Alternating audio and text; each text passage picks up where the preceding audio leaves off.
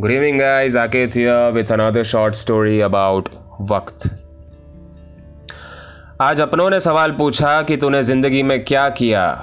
मैंने कहा नई बातें हुई तो कुछ मुलाकातें हुई बस थोड़ा ही सही पर अपने तरीके से जिया। नहीं आता था कुछ भी तो भी किसी और का काम बड़ी हिम्मत से किया डरते डरते ही सही पर हर वो ज़िम्मेदारी को निभाया जिससे मैं था कभी ना मिल पाया। माना, घर बैठे अपनों के बीच हर काम आसान है, बोल लेते हो, अपने आप को बड़ा दिखा लेते हो। पर काम की सोच अपने आप पे शक पैदा करती है कि मैं कर पाऊँगा या नहीं, ये नहीं बताते हो। अगर खुद पे इतना ही भरोसा करते हो तो कुछ करके दिखाओ। झूठा आत्मविश्वास क्यों दिखाते हो?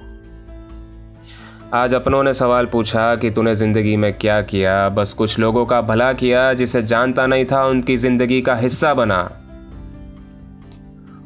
खुद की ज़िंदगी छोड़कर उनकी खुशियों की परवाह करने लगा। उनकी बातों से मुझे काफ़ी फ़र्क पड़ा, पर मेरी बातों का कोई असर ना दिखा। तो तुम्हें कोई फ़र्क पड़ता है या नहीं?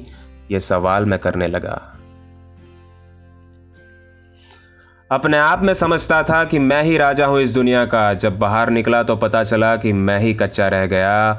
किसी भी काम को करने से पहले उसे सीखना पड़ता है। सीखने की कोशिश करी तो पता चला वक्त आगे निकल गया।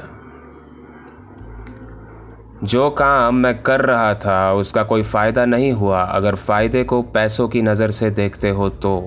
पर अपने आप में काफ़ी सख्त बना और हालातों से भिड़ने की हिम्मत मिली, ये फ़ायदा हुआ।